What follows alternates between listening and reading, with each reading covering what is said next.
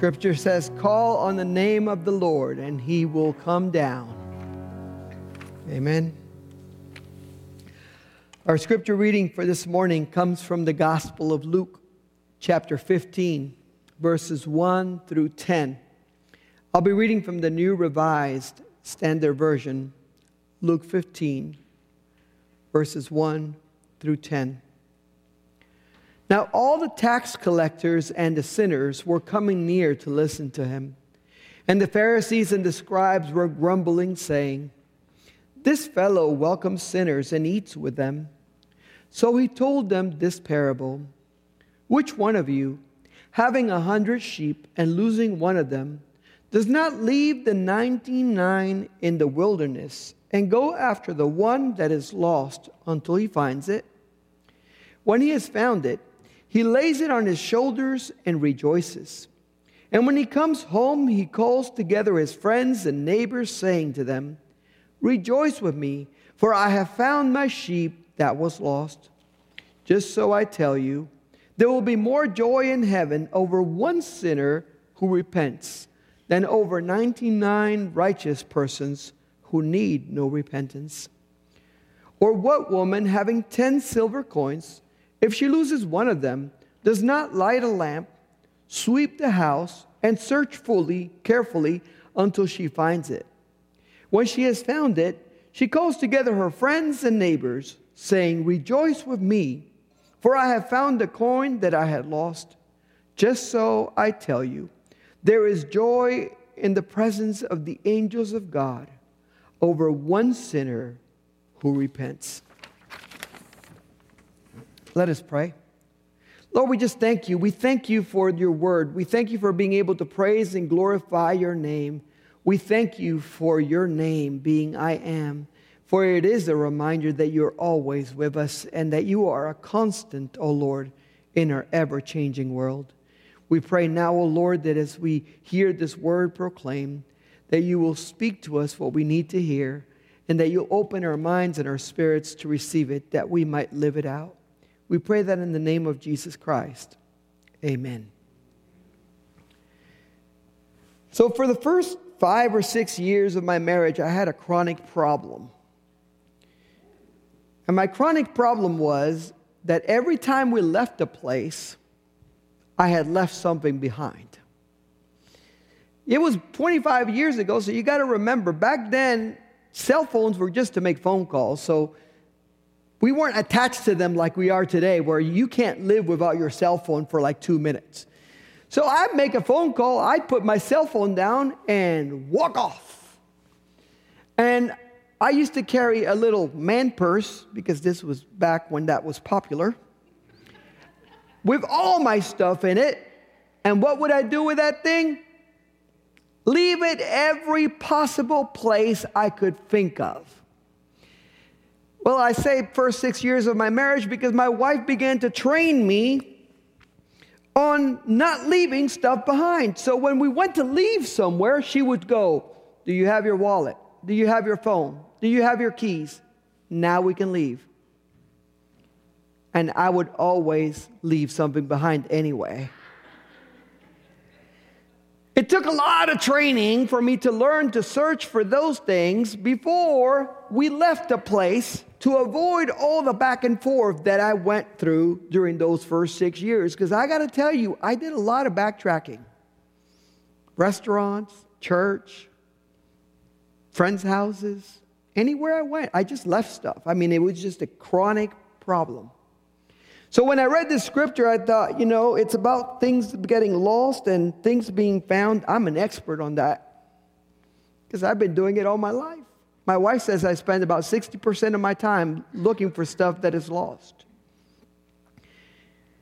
But I digress. Going to the story, in order to understand the scripture that we have, I always like to give you background because these stories do not appear in scripture in a void. They always appear as part of a narrative that is being shared by the gospel writers. And one chapter always builds up on, on the previous chapter and, and so forth and so on. So you have to kind of get an idea of where Jesus is, what he's doing, what has happened. So you really have to go back at least one chapter in order to really study this passage. In the prior chapter, we find that Jesus has been invited to a Pharisee's house to have dinner on a Sabbath. And you know, as you know, back then, on the Sabbath day, they would do they would do a feast that was, had been prepared the day before because Jews couldn't work on the Sabbath, right? And so they had everything prepared. They had Jesus over. And the scripture says that as they're having dinner, a man with dropsy shows up. Dropsy, by the way, I had to look it up because I wasn't sure of all that it involved. But basically, it's described as a, a generalized term that indicates swelling and synonymous with heart failure attributed to buildup of fluid around your heart. Well, back then, they didn't have all the technology we have now. So to have this condition back then could be fatal, and it was lifelong. You, you didn't get rid of it, it was ongoing. So this man shows up, and Jesus, on a Sabbath day, heals the man right there in the dinner party. So, strike one gets all his guests that are there, all the Pharisees, all the scribes, like. Oh, what is he doing? Does he not know it's the Sabbath day? You don't work on the Sabbath. But it keeps going. So, Jesus, whenever people started not getting the message of what he wanted to tell them, what did he do? He told a parable. It was the default mode, right? Let me tell you a story. And so he told them a parable about, you know, how you pick your seats at a banquet table. He told them, you know, you should pick the lower seats and not the higher seats and be honored by your guests by being moved up and so forth. And remember, these are religious elite. These are Pharisees. These are the people that consider themselves the important folks. And so he's already strike two. You just get him mad about that. And then after that, he tells them another parable about a banquet being set up, people being invited, and nobody showing up. Everybody having an excuse for not showing up. And the owner of the house telling his servants, go out into the street and invite the lame, the poor, the cripple. Bring them all into the banquet. These are the guests that are going to enjoy the feast that has been prepared. Strike three. So he's already kind of pushed a lot of buttons. And in each one of these stories and these parables and these retellings, Jesus is trying to make a point for them. One of the points that he's trying to make is that there are people that you consider to be outs that should be in. There are people that you feel that should be excluded and they should be welcomed and received. And then Jesus explains that basically we all have a purpose in life, that we have things that we are to do. And he talks about salt losing its saltiness. Says if it loses its saltiness, it's not good for anything, it's used for manure. That's not good, right? So he, he kind of strike four. He's, he kind of pressing every single button on these guys' dial. And then we get to the scripture for today. He's right there. All the Pharisees have been listening. And here's what happens Is there such a thing as a private conversation? Not really. Because most of the time, wherever you are, there is somebody eavesdropping. There's somebody listening in the background. You're out in the hallway telling somebody about something, and there's somebody over there getting coffee, and, and in the back, they're listening, they're hearing what you're talking about. You're on a phone call at work, and you're running down the hallway, and there's coworkers hearing everything you're saying. There's no such thing as privacy when you talk about sharing stuff verbally out loud. Somebody's going to be listening. And as Jesus has been sharing all of these things in the Pharisee's house, as he has been at the dinner party, as he has told parable after parable after parable, there are these people that are not invited to the dinner party. They haven't been inside the house, they haven't been included and seated at the table, but they have been listening. Some might have been listening through windows, knowing that Jesus was inside. Because remember, they didn't have double pane glass with soundproof technology back then. And there's people listening from the outside of that, of that house, there's people gathered because the crowds always followed Jesus wherever he went. And these people have been listening to what Jesus has been saying, and they have been liking some of the things that they've heard. And what happens when you like what you hear? You draw near because you want to hear some more. You draw closer because you don't want to miss the details of what's being taught. Jesus had this ability that when he began talking, he began talking to a small group of people, and by the time he was done, there was thousands of people gathered. Why? People draw closer when they hear words that resonate with them. And the message that Jesus was sharing was resonating with them. But the Pharisees began to grumble. They began to grumble because Jesus was sharing all of this teaching, Jesus was sharing all of these parables. But they knew something about Jesus that got in the way of them listening and accepting his parables. They said, This man, he eats and welcomes sinners. He eats with and welcomes sinners. He spends time with tax collectors. Nobody likes tax collectors. He spends time with them. They knew that he had been involved with lepers and people who were sick, and you were supposed to keep your distance from those folks. Jesus had made it a track record of being with people that everybody else did not want to be with. He was always willing to go and speak to people that everybody else did not even see were there. And so they, they grumbled. They grumbled and they grumbled and they said to themselves, I, I don't know if I can listen to this guy. He eats and welcomes sinners. Well, Jesus could tell they were grumbling. You know, when somebody's grumbling about you, you can always tell because they kind of get right down here and talk underneath their breath to the person next to them, right? And they stare at you. Have you noticed that? You, you see that over there? Yeah, they kind of look at you on the like sideways while they're talking to the other person, and you know they're grumbling. You know it you've been in school at any point, you saw that with classmates. You know, oh, this teacher, you know, she's killing me. You know, we, we grumble about stuff. And Jesus noticed that they were grumbling about this. Now, it would have been easy for Jesus to call them out on this, to point blank just tell them, why are you grumbling about this? You're wrong, I'm right. You know, he could have, he could have done that, but he knew that that would not work with them.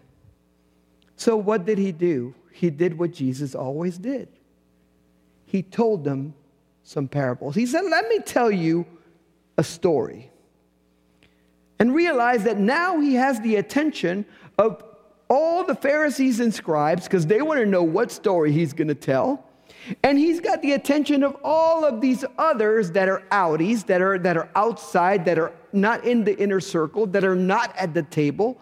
And all of them are a captive audience listening to see what Jesus is going to say. And he says, Let me tell you a parable. There was a man that had a hundred sheep, and he loses one. One gets lost. Which of you would not leave the 99 out in the wilderness and go to search for the one. And in today's convention, we would say, oh, no, no, you keep the 99 because that's a 99 that are safe that you've got. And you forget about the one because 99 is greater than one. But you know, my wife always told me, you always come back home with the same amount of children that you left. And I am sure that the owner of these sheep felt the same way. Every single one of the sheep that was out there was his responsibility and his, he owned them. They were his. They were not, he wasn't a shepherd for somebody else. These were his sheep. He was fully invested in them. They belonged to him. He had ownership of them. And so he says, if that one sheep gets lost, this man will leave the other 99 in the wilderness and go and search for the one that is lost. You know, the 99 had each other. The one that was lost was all by itself and didn't stand a chance on its own. So the man did leave the 99. He goes out to find it. And the scripture says that when he does find it, when he does find that one, he takes it, he puts it on his shoulders and rejoices that the sheep that was lost has been found. And he doesn't just do that, the scripture says he brings it back and he goes to all his friends and he rejoices with them and celebrates with them that that which was lost has now been found. Sheep could have died out there. Sheep are not always that smart. Could have gone off a cliff. It could have got run into some wild animals. So many things could have happened. The joy that he experiences in bringing it home is so great that the scripture says that he brought all his friends and he celebrated. Do you remember how you felt when you lost something really important to you and you finally found it and put your hands on it? Do you remember how you felt, the joy that you felt? Do you remember how you called people and told them, I found it? I finally found it. You know, I got trained pretty well the first six years, and now we've got a group text in our family that when I lose something and I say, Hey, have you seen this? And then when I found it, I put, I found it in big bold letters with a big emoji of celebration. Why? Because that which was lost is found. It's no longer missing. And that's a cause for celebration. That man celebrated with his friends. And then Jesus turned to those Pharisees and said,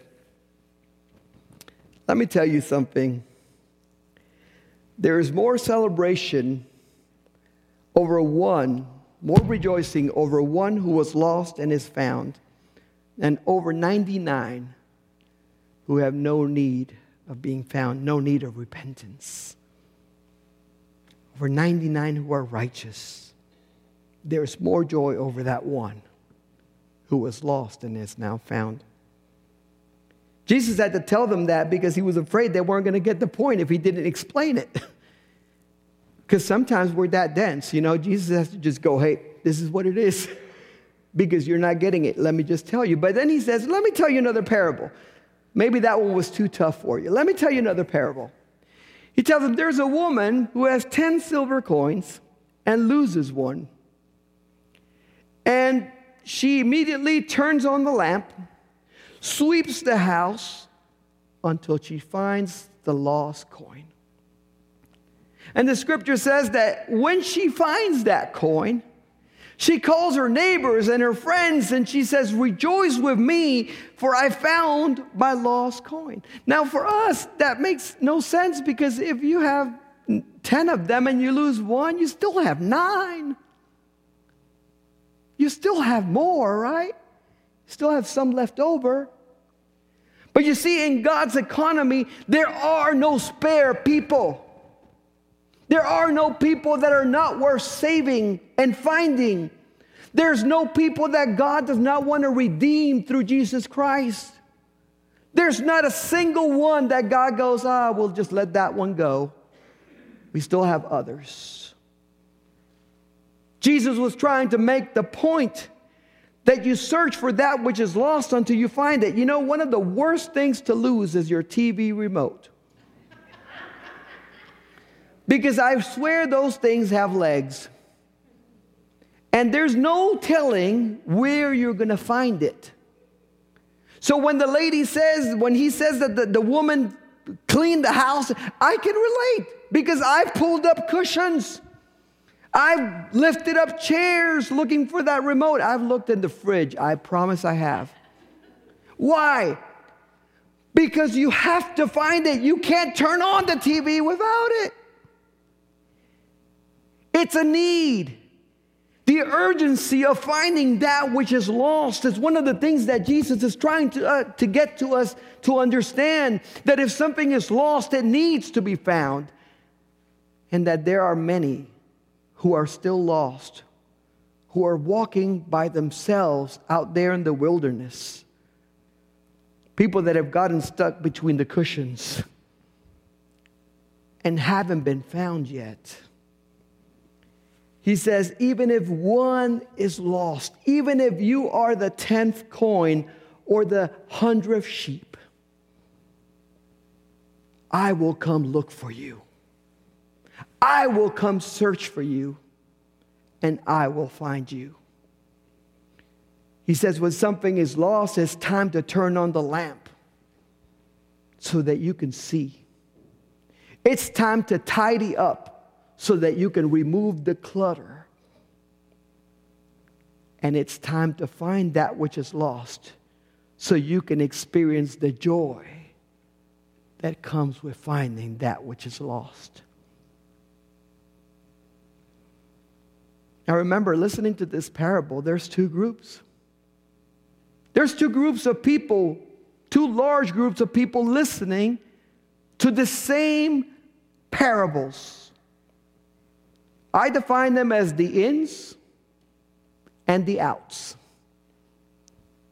The ins are the people that identify with the 99 and the 9. They're the people that say, I'm not lost, I know exactly where I am.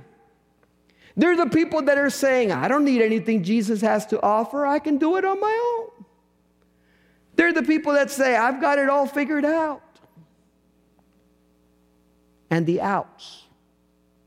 The outs are the people that are left, everybody else. All the people listening to this parable fit into one of those two general categories. And you know what happens? Oftentimes we want to pick a category and go, that's me. I'm the lost. Or I am the one who's in the, in the herd and I've got it all figured out. Here's the shock we all take turns being the ins, and we all take turns being the outs. There are times when we think we got it all figured out, and then things happen, and we realize that we have an incredible reliance on God. And there are times when we get lost, and we are the ones that need to be found because we have taken a wrong turn or we have made a bad decision, or we have stumbled on a sin. The ins and the outs. The good news of the parables is that we have a God who doesn't give up in his search for each and every one of us. A God whose mercy is so great that no matter how many times we run away, He comes looking for us. You know, if somebody hurt our feelings as many times as we grieve the Holy Spirit of God, we would have already given up on them. Yet God is so merciful and so loving that even after all of our mistakes and failures, to live up to the standard of the holiness of Jesus, He still comes searching for us and invites us to repentance and to new life. And the great news is that we are all God's favorite. God doesn't give up on a single person. There's not one person that is not worthy of the redemption that Jesus has brought for us. And when he went to that cross, he didn't go for just one, he went for all. So that everybody could have a seat at that table. And everybody could be part of the fold. And everybody could be changed and transformed by Jesus Christ. The other thing that really burdens me about this scripture is that there's a sense of urgency in the search that a lot of times we lack. When something is lost and it's really important, you don't just go, oh, I'll look for it next week. You look for it right now. Whenever I left my wallet, my wife made me turn around immediately because my whole life was in there. When you leave your phone somewhere, you don't go, oh, I'll just get it next week. No, you go back right away and you go get it because it's important. And I want to ask you aren't the people for whom Jesus died on the cross more important than your phone and your wallet? Isn't there an urgency to go out and find the lost? I would say that Jesus was trying to get them to understand that urgency as well. That the searching of the lost needs to be something that we're always about because Jesus never stops searching. And that when we find one and we're able to bring it, there needs to be a celebration because there is joy when even one that was lost is found. Let us pray. Heavenly Father, I just thank you. I thank you, Lord, because you are in this place. You are here today, Lord, just receiving our worship. You're here speaking to us. You're here lighting a fire under us, oh Lord, to just continue to seek those who are lost. Lord, at times it is us that are lost. And so we thank you that you never give up on us, that you always search for us, that you love us back into the fold. Help us, Lord, to have that same sense of urgency in our own lives. That when we see someone who is lost, we won't just walk by them, we won't just ignore them, we won't just dismiss them, that we will actually go to them and say, Jesus loves you, Jesus wants to be in relationship with you. Let me tell you about my Jesus. Lord, thank you for the many opportunities you give us every day to be a witness to your love. Help us, Lord, never to give up in our search for those who are lost. And help us not to forget that we too were lost and you found us. Pray that in Jesus' name. Amen. The altar is open if we need to pray. There's somebody that God's putting in your heart that you need to search for I want you to pray about it in the altar. I want you to go, go to the reserve spot if you need to. I want you to pray about it. I want you to ask the Lord to give you the opportunity to witness to them, to invite them to church, to tell them about your faith. Because God uses each and every one of us to search for the lost. It's a group effort. God doesn't do it by himself. He goes ahead of us in the Holy Spirit. But then with that same Holy Spirit, He touches us to go in His name. Let us worship.